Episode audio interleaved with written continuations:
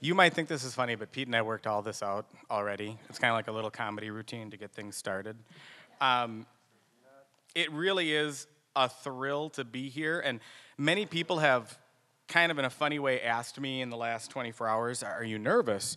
And I've and they and they were laughing. They thought that was funny.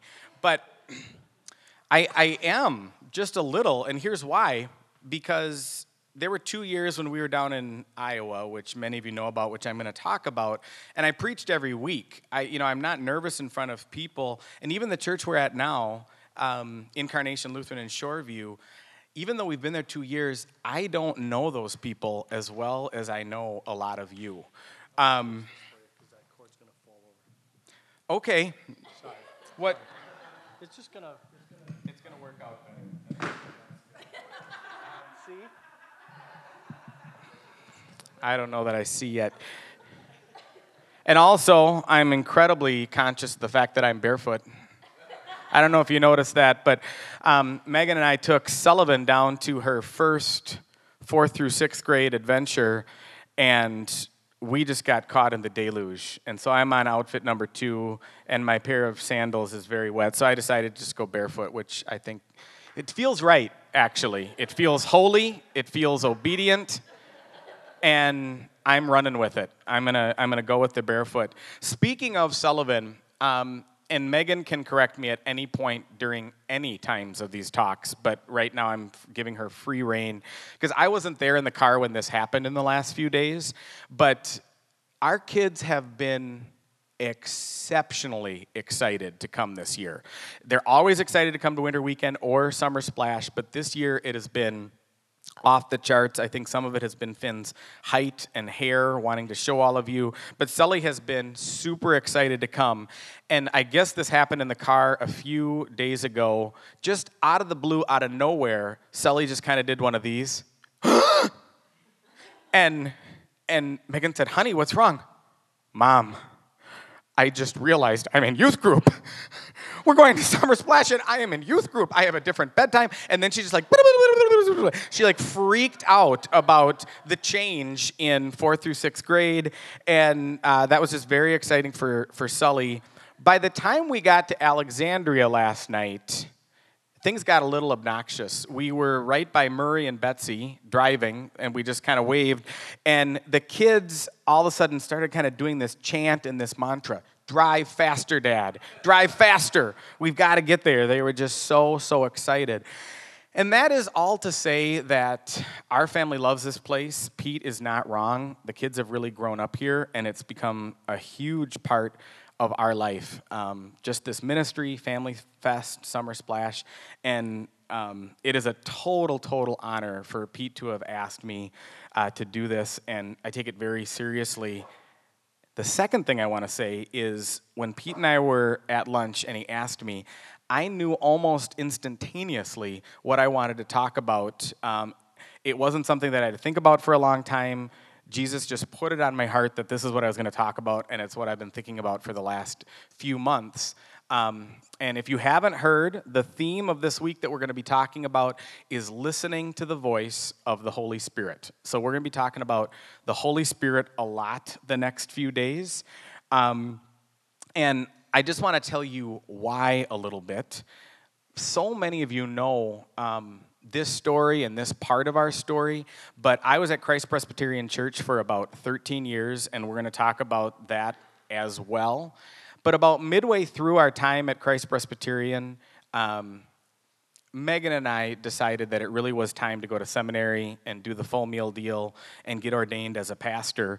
Um, and so that started in the fall of two thousand six when Sully was six months old. And um, the only way we got through that experience was because I kept working full-time the whole way through seminary. Um, and you can kind of do the math. Sully was zero, Finn was five. The only way we got through that was Megan. That's really the only way I can say it. Um, she made the family happen throughout all that experience because there were just a lot of times that I needed to be studying and working full time, and it was a pretty intense time. Um, during my time at Bethel, I probably read dozens of books. I'm going to say I probably read sixty-four books, start to finish, and um, I really can't remember almost any of them except for things in the Bible, with the exception of the book that I have in my hands right now. Um, and when I read this book, and not only this book, when I read one line of this book, it seriously has transformed my life, my faith, how I think about Jesus, how I think about the Holy Spirit, how I think about God. And um, I don't know if you've ever had that happen when you've been reading a book, but it seriously like was this one line popped out, screamed at me, stayed with me for that week. And I'm not kidding. This is probably eight years later. I still think about it all the time. If I said every day, I'd be exaggerating. I have certainly thought about it every day for the last few months as I prepared for this. But this is the line, and I want you just to, to think about this as I say it, because um, for some people it might even be controversial. But for me, it was absolutely open up the doors, life-giving. And it said this. The author of this book is Bill Hybels. He is the founding and senior pastor at Willow Creek, which is where Rich just had to go down to. Um, Christ Presbyterian is hosting this, um, this big thing that they do every August around this time. And he's the pastor who started this. This is a book about evangelism. And this is the line that he said. He said, "I have become convinced that the single most important spiritual discipline that any of us can engage in is simply listening to the voice of the Holy Spirit." Now, he then goes on to say, and actually says quite a bit about how there are two huge, huge spiritual disciplines that Christians embark on, and I'm going to ask for your help with this. What are the two huge spiritual disciplines that Christians embark upon when they discover who Jesus or God is to them? Just shout it out. You don't have to raise your hand. This is going well. I feel good. Um, th- pr- someone said prayer, and I think Betsy said the other one. Yeah. Um, prayer, and then did you say study? Thank you. Um, studying God's word. And he describes that those are the two huge things that matter, and they matter so greatly. But he adds this third one, and for me, it was like this light bulb went off, and he basically describes and says that for no matter where you are, no matter what you're doing, any situation that you're in, if you are simply listening to the voice of the Holy Spirit, you're not going to go wrong. And so for the next few days, we're going to explore what that means to listen to the voice of the Holy Spirit, because I think it has huge ramifications for us. If you have your Bible, our very short Bible verse for today is at the very beginning. If you don't have your Bible, you're going to be okay today. You might not be okay other days, but today you're going to be very okay, because we know these first verses very well. The verses that we're talking about today are Genesis chapter one, verse one and two. In the beginning, God created the heavens and the earth. Now the earth was formless and empty. Darkness was over the face of the deep. And the Spirit of God was hovering over the waters. What that says to me really clearly is the Holy Spirit has been there from the very, very beginning. And there's a whole nother talk that we're going to do, I think, on Saturday night that talks about how once Jesus left the earth, he unleashed the Holy Spirit. It does not change the fact that the Holy Spirit has simply always been present, because God as Trinity have always been the Trinity, and we're going to talk about that as well. Um, one of my absolute favorite things, and I know it's one of our family's favorite things about Family Fest Ministries, is it's not a Lutheran place.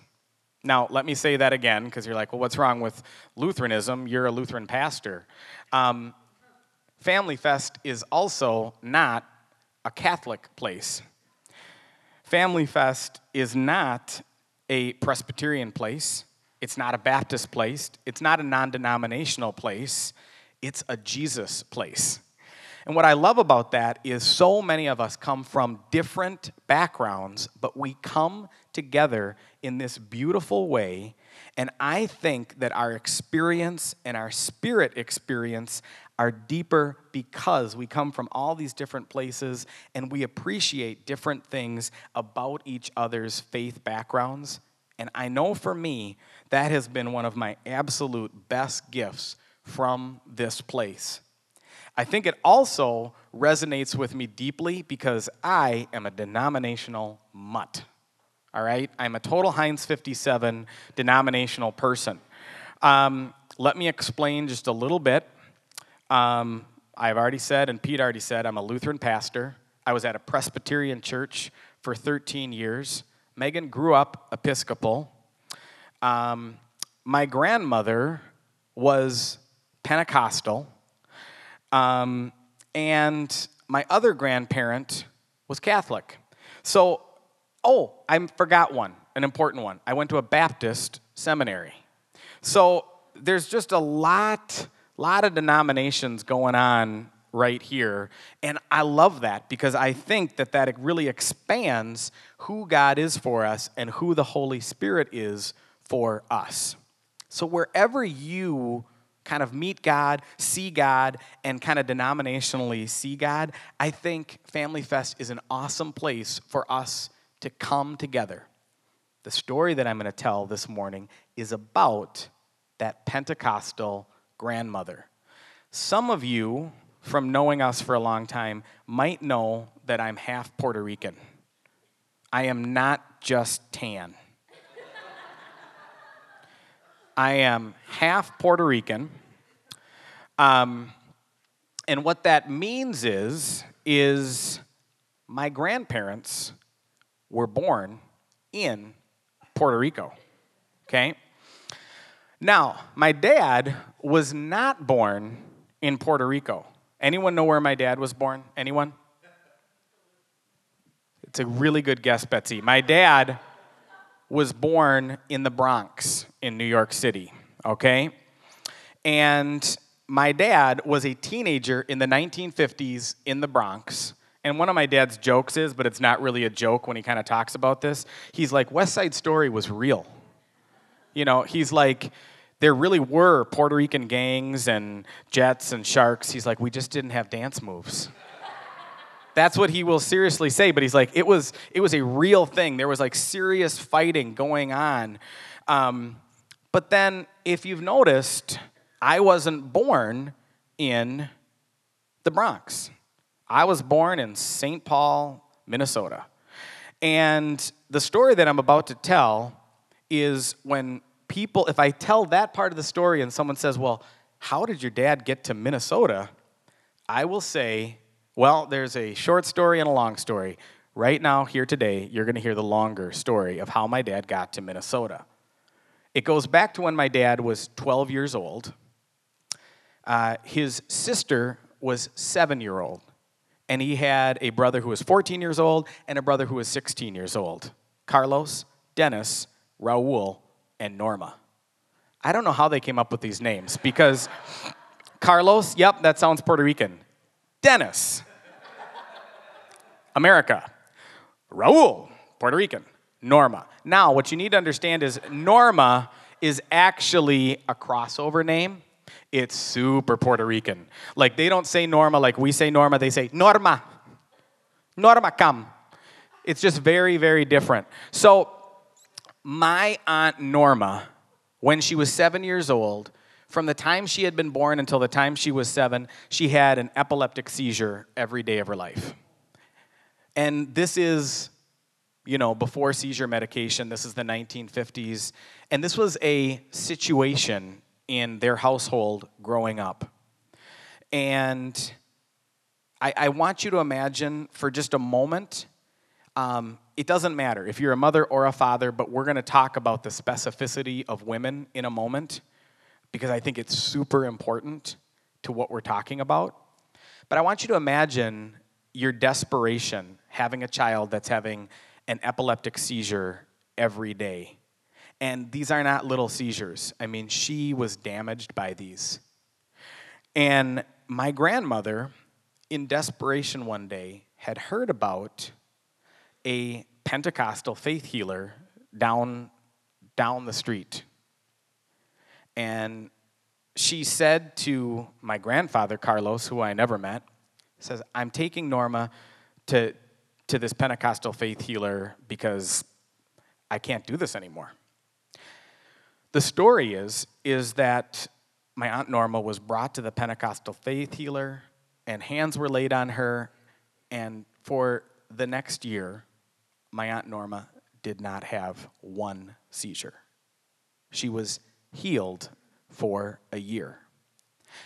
The reason I tell you this story is because it's, it, believe it or not, it is, I think, part of the reason I'm standing right here today. My grandmother, in my mind, did something amazing. She was completely transformed by this experience, and she decided to convert from Catholicism to Pentecostalism, and she became a Pentecostal. We're going to talk more about my grandma in a moment. Here's another amazing thing my grandmother did as a mother in the nineteen fifties. She looked at her twelve, fourteen, and sixteen-year-old sons and said, here's the deal. Norma and I are going to this Pentecostal church. You need to keep going to church. I don't care if you keep going to Mass. I don't care if you find your own church. I don't care if you come with us, but you need to keep going to church. What I find fascinating about this is in the nineteen fifties, she gave them a choice. I just find that totally fascinating that she said, here's the, here's the ground rule. You have to keep going to church, but where you go is your choice. And to a brother, they all chose differently, which I also find fascinating. My sixteen-year-old uncle, Carlos, who just went to be with the Lord last year, he followed my grandmother to the Pentecostal church. And when my uncle Carlos died last year, he had been a Pentecostal pastor for over fifty years. Changed his life. If you came to my ordination, and I think some of you did, my uncle Carlos, the year before he died, got to read scripture at my ordination, which I'm not going to talk about much more right now because I'll weep openly and I need to get through a little bit more.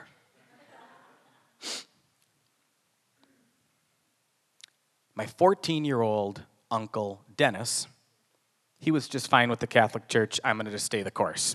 Great, Dennis. He stayed Catholic. My dad, twelve-year-old Raul. Huh. Mom just told us we could go church shopping.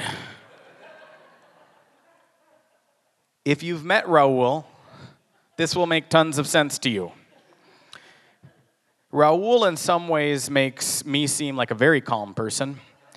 And for those of you who know me, that's saying something. But he is. He is, wow. And at age twelve, his best friend, Jimmy, went to the Norwegian Lutheran Church down the street.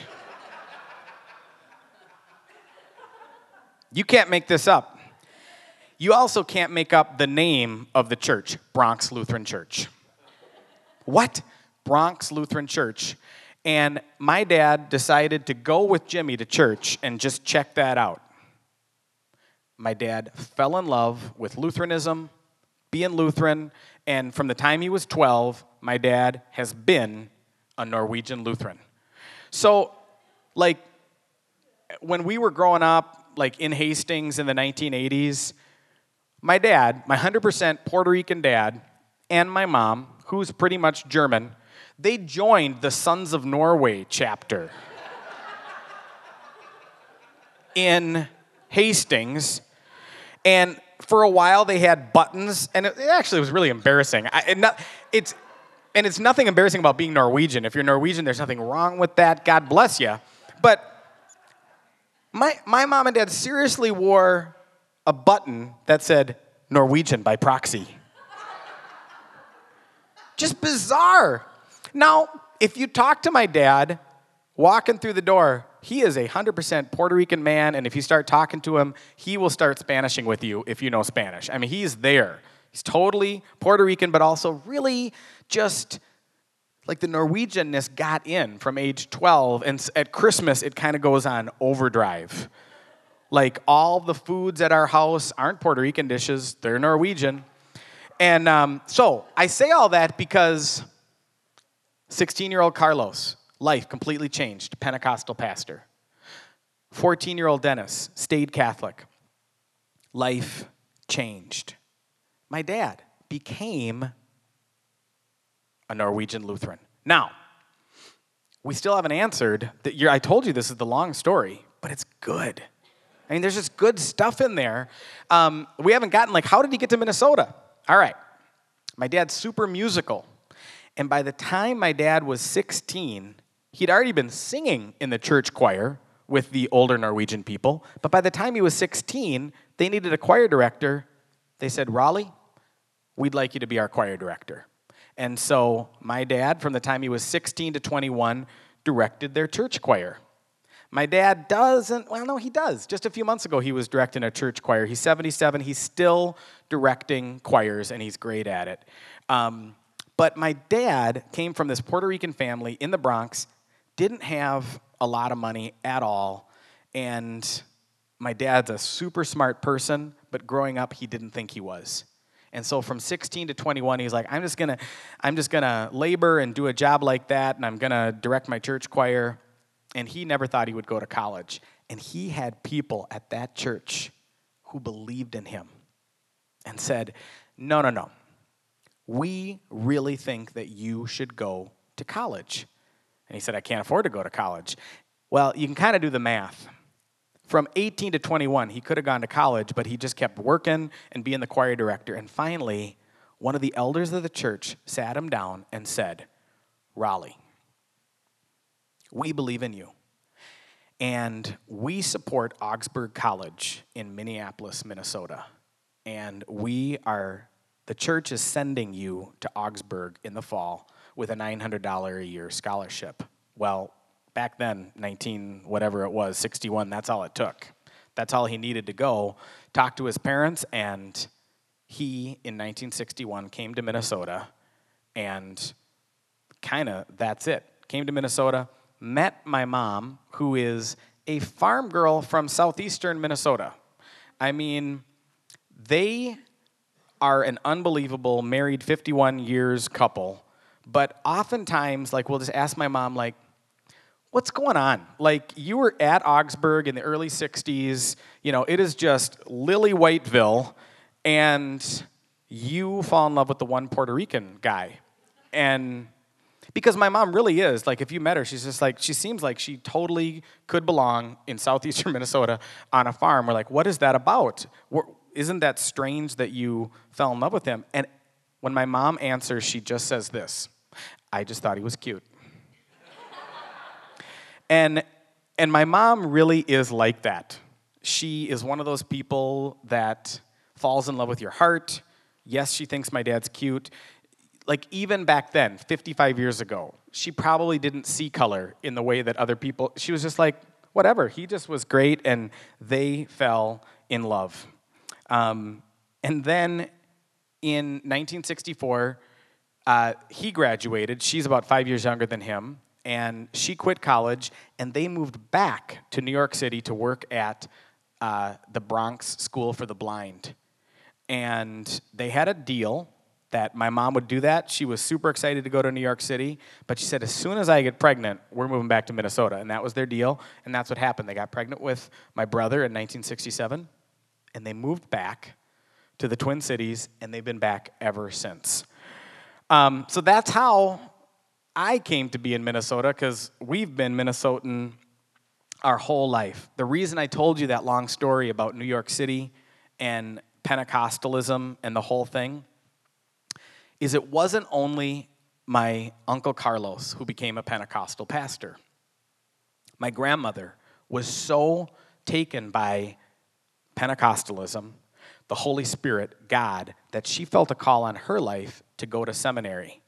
My abuela in the nineteen fifties went to seminary and became a Pentecostal pastor. Now, I'm getting some great looks from people, and you're not wrong. Like, I was like, okay, she was a woman in the nineteen fifties. How did that happen? The Pentecostal church was like one of the first denominations who were like, gender, schmender, doesn't matter. The Spirit matters, and if the Spirit has put that on a woman's heart, we're not messing with that.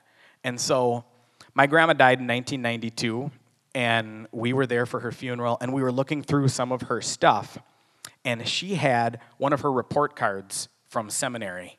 And she had like five classes, and it was like one of those old blue report cards that were typed up, and in every grade on her thing was just a straight A, A, A.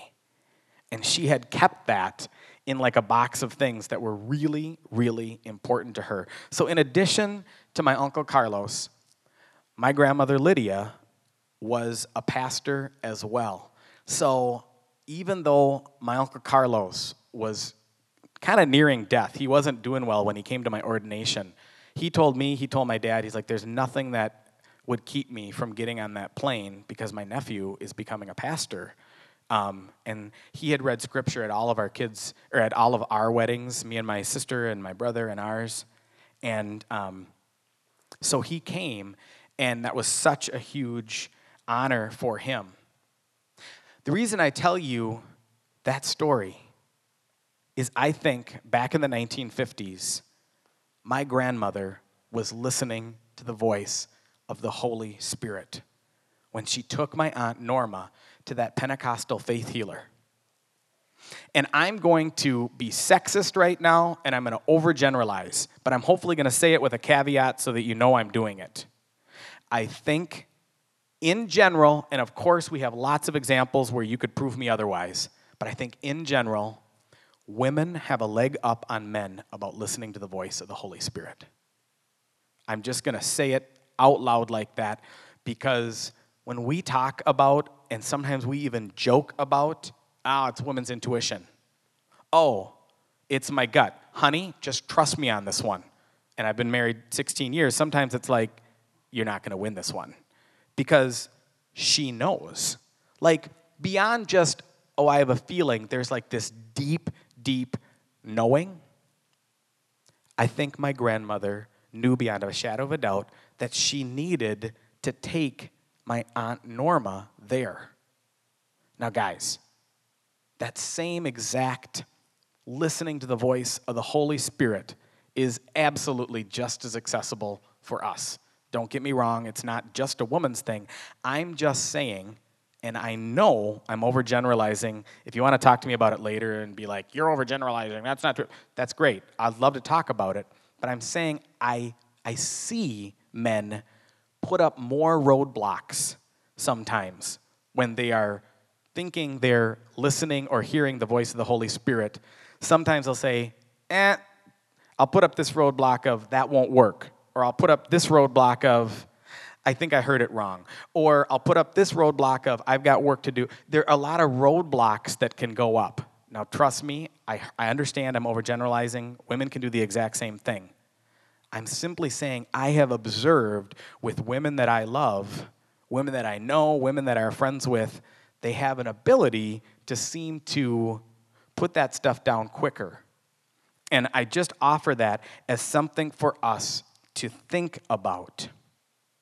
Now, the reason I'm so excited about the Holy Spirit is I think that it's accessible to us at all times. Whenever I am with a, a kid, a teenager, a middle school, high schooler, or elementary age kid, and we're talking about God, and they will talk about kind of being really excited about something that happened God-wise, or they'll be listening to music, and, um, and like hairs on end of, of their arm will like go up. Nothing gets me more excited than talking to a kid about that experience, because I describe to people, and I preach about it, as the Holy Spirit is the part of God that we feel. It is the part of God that we feel. And I'm going to go even a step further. I think if you are at worship and you are just so bowled over by the music, which already happened to me today, during the Alleluia song, Alleluia, Alleluia, Alleluia. When you see something beautiful happen with your child, I think that, and you are just, your heart stops and you're awakened. I think that's the Holy Spirit. But I think the Spirit is huge enough and big enough and bigger than church and bigger than denomination that it also happens when you are so excited and you are like even at a U two concert and like your hair goes on end. I'm not saying that that's worship. Don't hear me wrong in that. I'm saying that the Spirit is everywhere all the time and is accessible in that way. And I think when we give ourselves to it, and when we say yes to the Spirit, when we are listening well, Holy Spirit things will happen all the time, and we'll be able to point to it and say, I think the Holy Spirit is telling me to do this. So one of the things that we're going to do every day in our time together and then in our small groups is we're going to ask the question, what do you think the Holy Spirit is telling you right now? And you could even take a moment to close your eyes and think about that. It could be something that you're like, I'm not sure about what he just said. Or um, just even stop yourself for a moment, close your eyes, and just ask yourself this question. What do you think the Holy Spirit is asking you to do right now? Or what is the Holy Spirit asking you to think about right now? I'm just going to give you a moment just to think about that for, let's say, thirty seconds.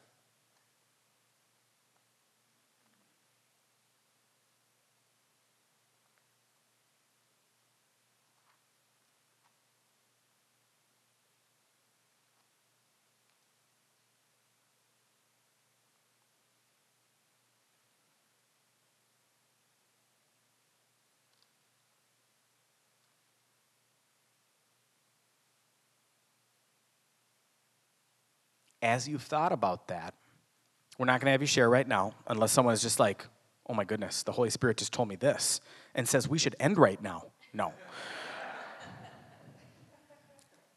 You are, if you would like, have an opportunity to share that in your small group or maybe with the person you came with. Just kind of talk about that a little bit. Um, and here's another verse that we're, a set of verses that we're going to look at.